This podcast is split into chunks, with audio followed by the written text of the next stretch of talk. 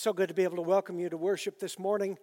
Uh, week by week, we're seeing more and more folks coming back, and we thank you that you could share in these really intimate times, especially as we welcome our new members and have the privilege of baptizing two families into the, into the body of Christ. Most of you know that our daughter, Rachel, is an EPC pastor who is serving as the Dean of Spiritual Formation at Montreat College, a Christian school in North Carolina. Among many things, uh, Dana, uh, uh whatever my daughter's name is. I was hanging out with my sister yesterday, so I was thinking of Dana.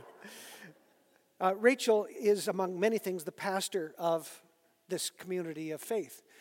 Um, two weeks ago, a man walked into the college chapel where Rachel serves, and um, uh, the, the chapel where Billy Graham and Ruth were married, and took his life with a shotgun the president of the college had just boarded a plane for Texas. The door had just closed, and they pulled away when the text came that this horrible thing had happened, and they still weren't sure exactly what it involved, which meant, of course, and, and he wasn't even able to get back until the next day. And so this meant that Rachel and a, a few others were uh, responsible for leading the college through these horrifyingly uncharted waters. I heard about this, of course, and I spoke to her finally that first night. And she recounted to me all the, the challenges that they were facing and that she was facing trying to pastor this community going through this awful, awful tragedy. And she described uh, all of the things that she had done so far and what they were doing together so far. And then she just broke down and began to sob. And she said, Daddy, what do I do? And if I could have crawled through that phone and out the other side, I would have done it. Your little girls never stop being their little, your little girls, do they, dads? No matter how old they are, no matter how competent they become. Uh, my wife's solution to this was while I was talking on the phone, she was getting airline tickets. That's what mommies do. so she's there with Rachel right now. It turns out that Rachel and her team did know what to do. They, uh, they did a great job of caring through their for their community. They're leading them through this horrible tragedy. But when the, the burden of leadership rests upon your shoulders, when, when the, the weightiness of caring for a community of people rests fully upon you, it's sometimes helpful to be able to reach out to a, a kind of a seasoned leader and ask, What do I do? What do I do? This morning, Peter answers that question the question spoken by leaders of churches spread around what is modern day Turkey during a time of terrible persecution under the Roman Empire. These are godly principles of leadership, and they apply just as surely today as they did 2,000 years ago, just as surely to the elders of our church as they did to the elders of that first century church. But I don't want you to shut your ears just because you say, Well, I'm not an elder, so I don't need to listen to this. For one thing, you don't know whether someday God might call you to be an elder. And secondly, and more importantly, each one of us has leadership opportunities right where we are in our families, in our schools, in our workplaces, in our communities, in our friendships. And so, these principles that Peter wants to share with us, these leadership principles, that he wants to share with elders, they actually apply to every single believer in Jesus who wants to be used by God to have an influence in a very unbelieving world. So that's what we are in for this morning. I want you to listen to these godly leadership principles and ask yourself how they apply to you, to you as well as understanding a little bit more about the call to eldership. Our text comes from 1 Peter chapter 5. We are now in the last chapter of 1 Peter. We are almost done. Next week we will conclude. 1 Peter chapter 5, beginning verses 1 through 4. Listen to the word of the Lord. So I exhort the elders among you, as a fellow elder and a witness of the sufferings of Christ, as well as a partaker in the glory that is going to be revealed, shepherd the flock of God that is among you, exercising oversight, not under compulsion, but willingly, as God would have you, not for shameful gain, but eagerly, not domineering over those in your charge, but being examples to the flock. And when the chief shepherd appears, you will receive the unfading crown of glory. This is the word of the Lord. Presbyterian. It may be the most unuser friendly church name in all of Christendom. Presbyterian. It is decidedly uncool. There's nothing cool about Presbyterian. Although we do have the coolest anagram of all, if you mix up the letters of Presbyterian, do you know what it spells? Britney Spears.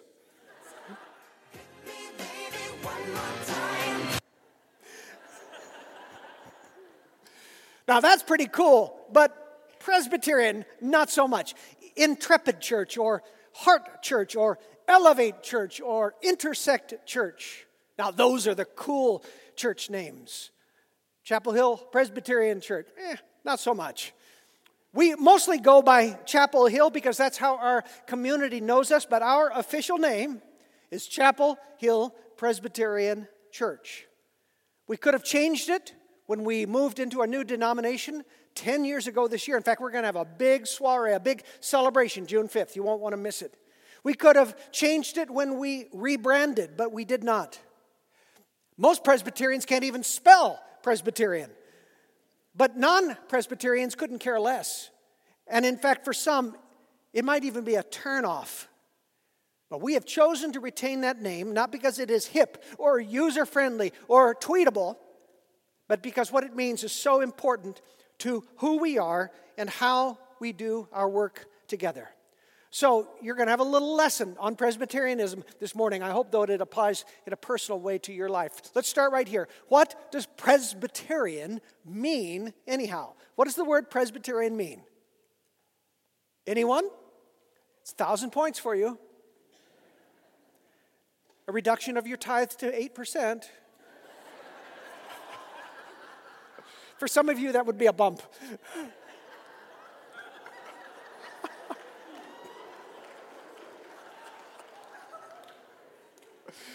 Presbyterian is the Greek word for elder.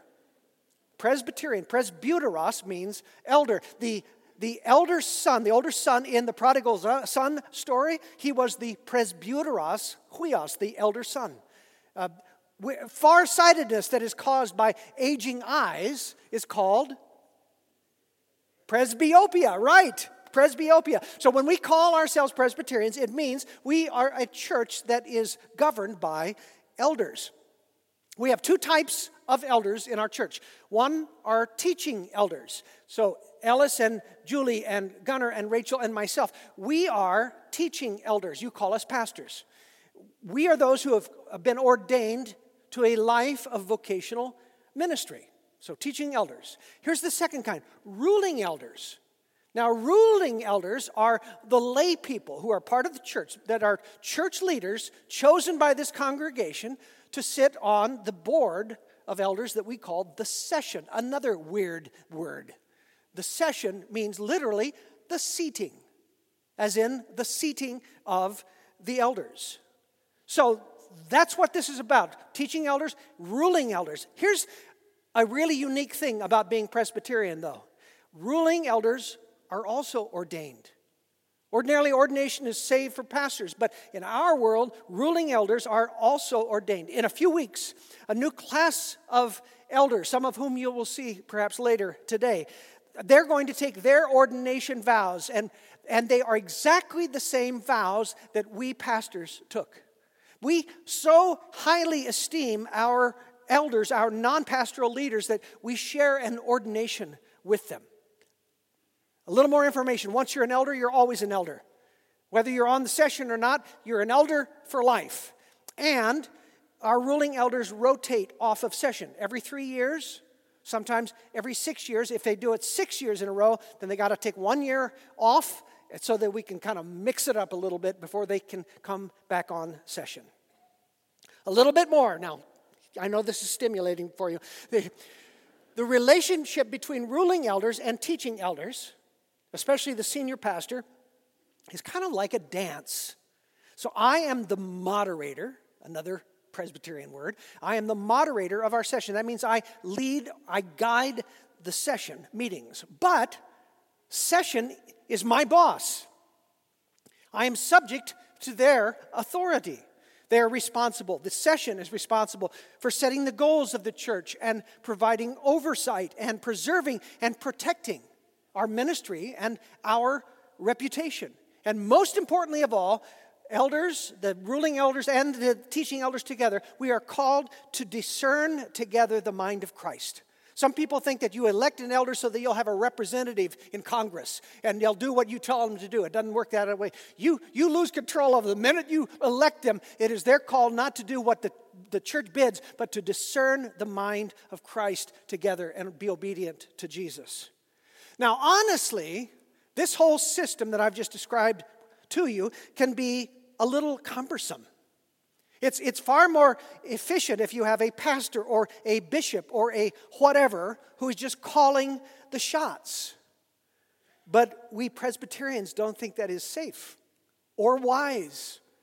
We have systems of checks and balances so that no one person, not even a senior pastor, can make unilateral decisions about the future of our church. It can be sometimes messy, it can be a little inefficient at times, but we value this relationship of mutual accountability. And to this, Peter speaks in the first verse of our text this morning. He writes, I exhort the elders among you. Let's just pause right there. So that's presbyteroi, that's plural, elders among you. Did you see the plural? Did you know that every time, nearly every time the New Testament speaks about elders, it does so in the plural, not in singular. It is a group of elders almost every time. The biblical model of church leadership is rarely singular, not lone wolf. It is almost always a group of leaders who have been called to be accountable to one another and to the Lord. And what's amazing about this verse is that Peter holds himself to this standard. Let me read a little bit farther in the text. So I exhort the elders among you as a fellow elder. Let's just pause there for a moment. You remember who's writing here? This is St. Peter. This is the rock named by Jesus, the one to whom were given the keys of heaven. This was the leader of the 12 disciples. This was the founder of the Jerusalem church. Peter, the vicar of Christ, the pope, the first pope. And how does he describe himself? A fellow elder.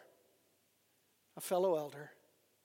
He says, I am no different than any of you. He says, We all have the same call that has been laid upon us to serve the same Christ together as we serve his church. That's an amazing statement of humility, something we will talk about next week further. Accountability in, in our world is so important this humble deference to a larger body of believers, the, the willingness to submit one to another, to fellow elders. Accountability is a sacred, sacred principle in Presbyterian governance. It is one of our highest values as a church, it is a part of our DNA. We do not trust the resolve of lone wolf leaders to remain untouched by the corrosive effects of unrestrained power.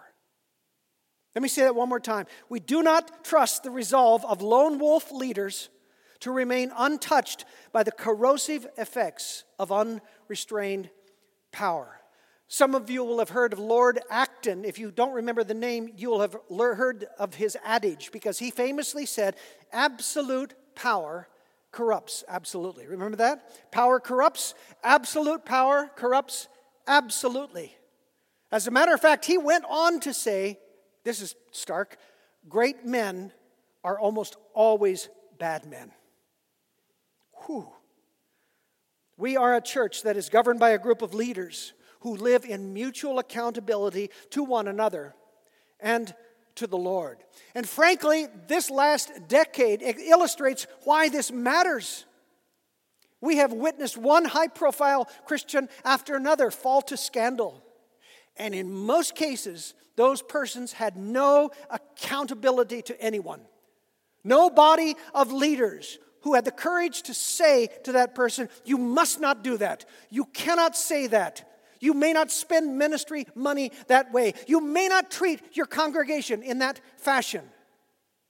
I love being Presbyterian because I know that power corrupts. And having a godly group of men and women who provide oversight is the greatest protection against corruption and the greatest assurance that our ministry will retain its integrity and its effectiveness. And judging from the growth of our congregation, many of you feel the same way. Despite this pandemic, we have actually welcomed many, many new people into our church family. And one of the common themes that we are hearing from them is this we appreciate that Chapel Hill has a system of accountability. One of our new elders said, Years ago, I came from a broken church that had no systems of checks and balances. She said, I love what it means to be Presbyterian. And we do too. Now, you may have never even thought about that. Whether you have or not, you still benefit because you don't have a single leader who is calling the shots. We are accountable to one another. In fact, last week, an elder called me out on something I had done that she found concerning. It was a hard but really helpful conversation. I feel like I have a lot of those with my elders. And, and it reminded me of why I love being Presbyterian. I want you to think about your own sphere of influence. Are you accountable to anyone? Do you have anyone speaking into your life? Are you living in a humble mutuality before a group of others with whom you are brutally honest and who will be brutally honest back to you, who have permission to do so? It's one of the great values of our life groups. You cannot be accountable to a body this size, but you can be accountable to 12 people who know you and love you and are walking together in life. It is this humble admission that you dare not walk alone. The earliest time that God said it is not good was when he realized that man was alone. The Lord has never changed his opinion on that. It is still not good that man, that women should walk alone. I want to say one more thing about this. Elders are called, obviously, to a mutual accountability, but more importantly, they are called to be accountable to God. I want you to listen as Peter continues in this verse. He says, Shepherd the flock of God that is among you. Whose flock is it? Is it, the, is it the elder's flock? Is it the senior pastor's flock? Whose flock is it? The flock of God. It is God's flock. The moment a group of elders or a senior pastor forget that this is God's flock is the moment that we have waded into deep kimchi. You will never hear me call Chapel Hill my church. You'll never hear me call Chapel Hill my church, except when I call you my sweetheart church. That's different. You are my sweethearts, but you are not my church. I'm your shepherd. I've been called to lead you, but I do not possess you. You don't belong to me. You are God's flock, and it is my job and the job of your elders to care for and guide you as best we are able. Now, Peter moves on to look at three examples of what godly, accountable leadership looks like. We're going to look at two of them this morning, and then we're going to save the third for our concluding sermon next week because I think it's so important it deserves a focus all of its own. So here's the first thing that Peter teaches us about what it means to lead these godly, accountable lives. First, he says, Shepherd the flock of God that is among you, exercising oversight, not under compulsion, but willingly, as God would have you. We do not want or need leaders who feel like they're doing us or God a favor by serving in this role. We do not want or need someone who has to have their arm twisted in order to compel them to serve. What we want and what God wants are those who, when the call comes to serve his flock, respond willingly, enthusiastically. You bet. I'd be honored to. In a few weeks, as I said, we are going to ordain our new batch of elders, and I'll tell you, every one of them is excited and about the opportunity and the privilege of serving, and they feel so humbled to have been asked. They are willing, they are enthusiastic, they are ready. How about you? In your own sphere of influence, are you eager to be of service to the Lord? When Pastor Julie stands up here and says, You know, we need some uh, help with the Sunday school class, we need some help in the youth department, we need help with this mission outreach with one of our partners, are you the one that says, Gosh, I hope someone's listening to this? Or are you the one who says, That might be me? Maybe the Lord is calling me to serve in this way. I'd be honored to do so.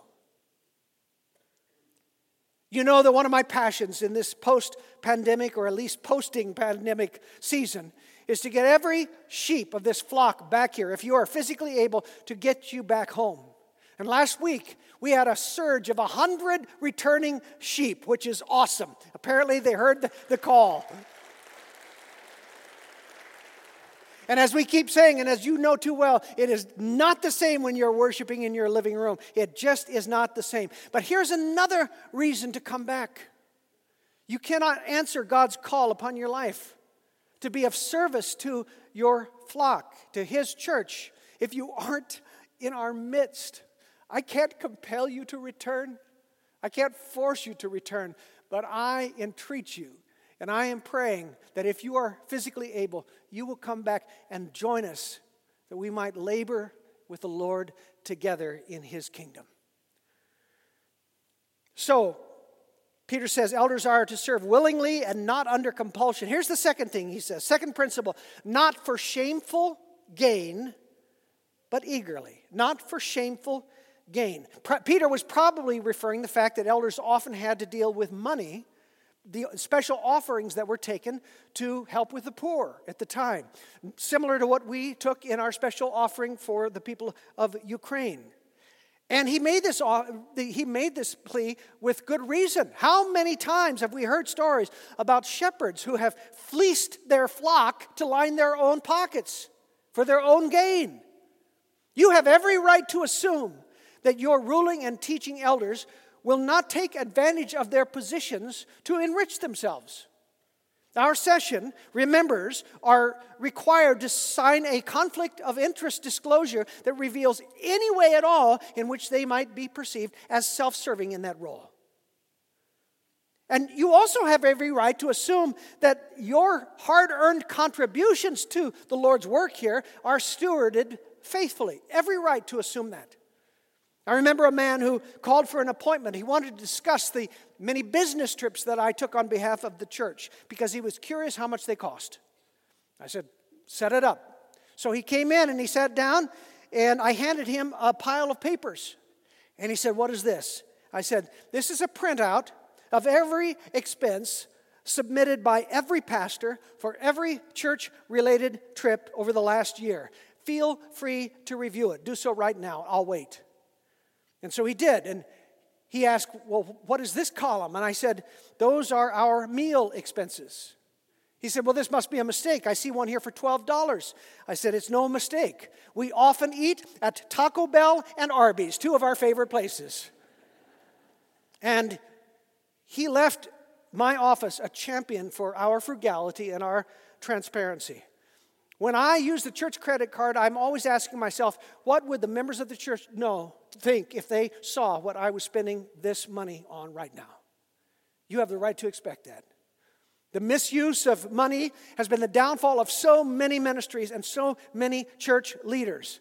It is why we have a rigorous accounting and review protocols. It's why we have a, a, a, CFO in Don Davis who does such a spectacular job. It's why pastors never have access to money or to donations. It's why we require uh, elder review of large non budgetary expenditures to protect and to steward the money you so generously entrust to us, and more to the point, to protect and preserve God's reputation, our reputation in this community.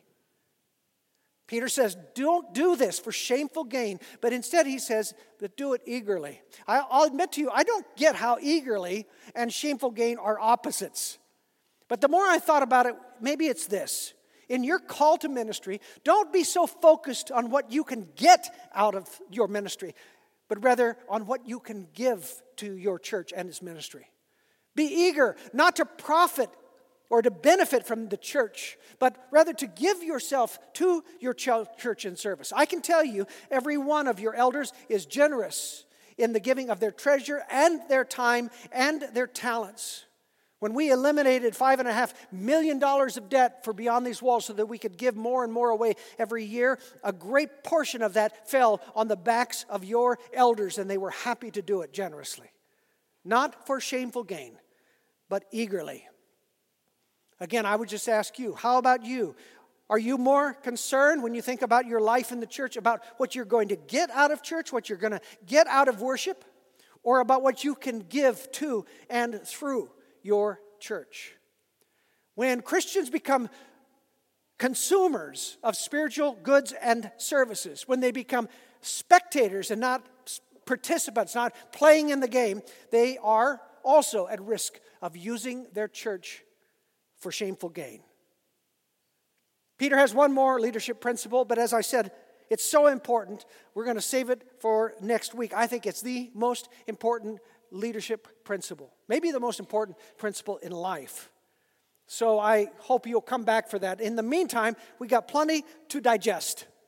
We are a church that's led by elders, under shepherds who are accountable, as Peter says it, to the Lord Jesus, who is the great shepherd of his flock. And the privilege and the burden of leadership that they carry is great. Frankly, especially in a season such as we have just been coming through. The responsibility to lovingly shepherd a flock, every single member of this flock, every single one, and to provide wise and godly and courageous leadership in difficult seasons, that is weighty and it is eternally significant. And so I want to close in a in a special way now. I want to ask if you would join together in praying for your elders. In fact, I'm going to ask one of our deacons, another ordained office that we have, to come forward. Please come on up, Marvin.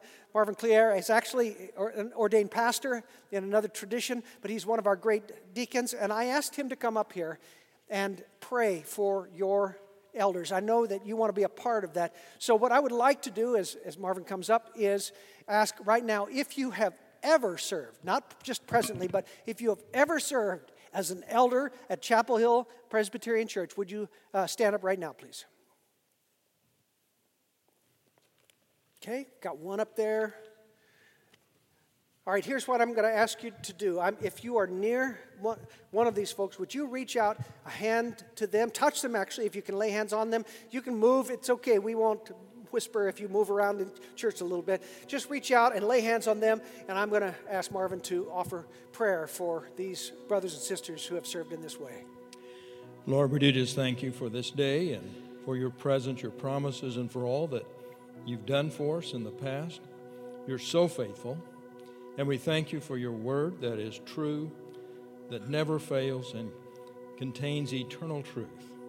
And we thank you also for your church around the world, for the hope given by uh, the church to multitudes of people down through the centuries. We thank you for what you've already done in this place and what you're continuing to do.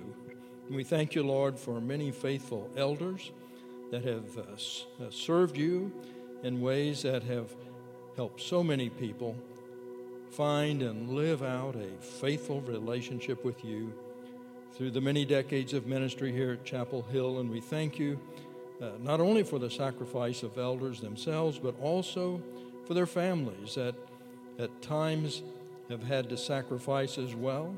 And we thank you for their gifts of time, service, and commitment to you, Lord, and to this church. And may each of them continue to know the faith, love, and assurance that only you can give. Amen. Amen. Now, if I could ask you to please be seated, unless you are presently serving on our session. So if you are a member of our session, and I can't see, is that one of our elders? No, no, no. Okay. So I see Elder Tom Lurch. Who is that up there? Who's up in the distance? Kristen. Hi, Kristen. Thank you and Steve. By the way, I might want you to begin to make your way down as soon as we pray, Kristen, because I got something else in store for you. So, Pastor, uh, Elder Kristen Tate, Elder Steve Maxwell, Elder Scott Griffin. Right. Where? Ah, Elder Serena Blair. You know her. Anyone else over here? All right, again, and, and since they are presently serving, I really want you to surround them. So if you're nearby, get up and go over and lay hands on these people and pray for them for this season in which they are trying to lead us. Once more, Okay. Marvin, if you would. Lord, we find ourselves in uh, challenging times, and of course, all aspects of our lives are affected our families, our work lives, our church lives, and many other areas. And Lord, I again lift up to you each of these presently serving and newly elected elders and pray that you, Holy Spirit, will give to each of them wisdom, foresight, determination, and the kind of love that only you can give so they can do their very best to fulfill the responsibilities to you and this congregation. And Lord, I pray that all the rest of us do our part by faithfully praying for them, uh, as well as praying for the pastors, support staff, and so many others who keep the wheels turning, so to speak, and who bring glory to you, Lord, through this church. Amen. Amen. Thank you. Would you say thank you to our elders who are serving us right now? Perfect. Well done.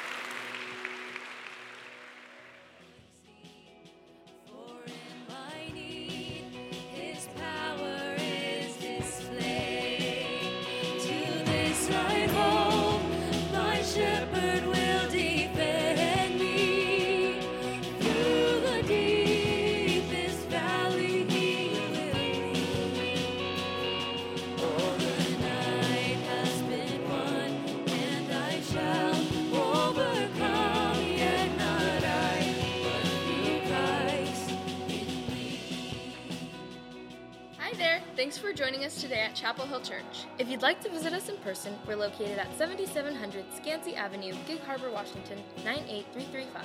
Our worship services are Sundays at 9 and 10:30 a.m. We'd love to meet you. To learn more about Chapel Hill and find out about upcoming events, visit us online at chapelhillpc.org.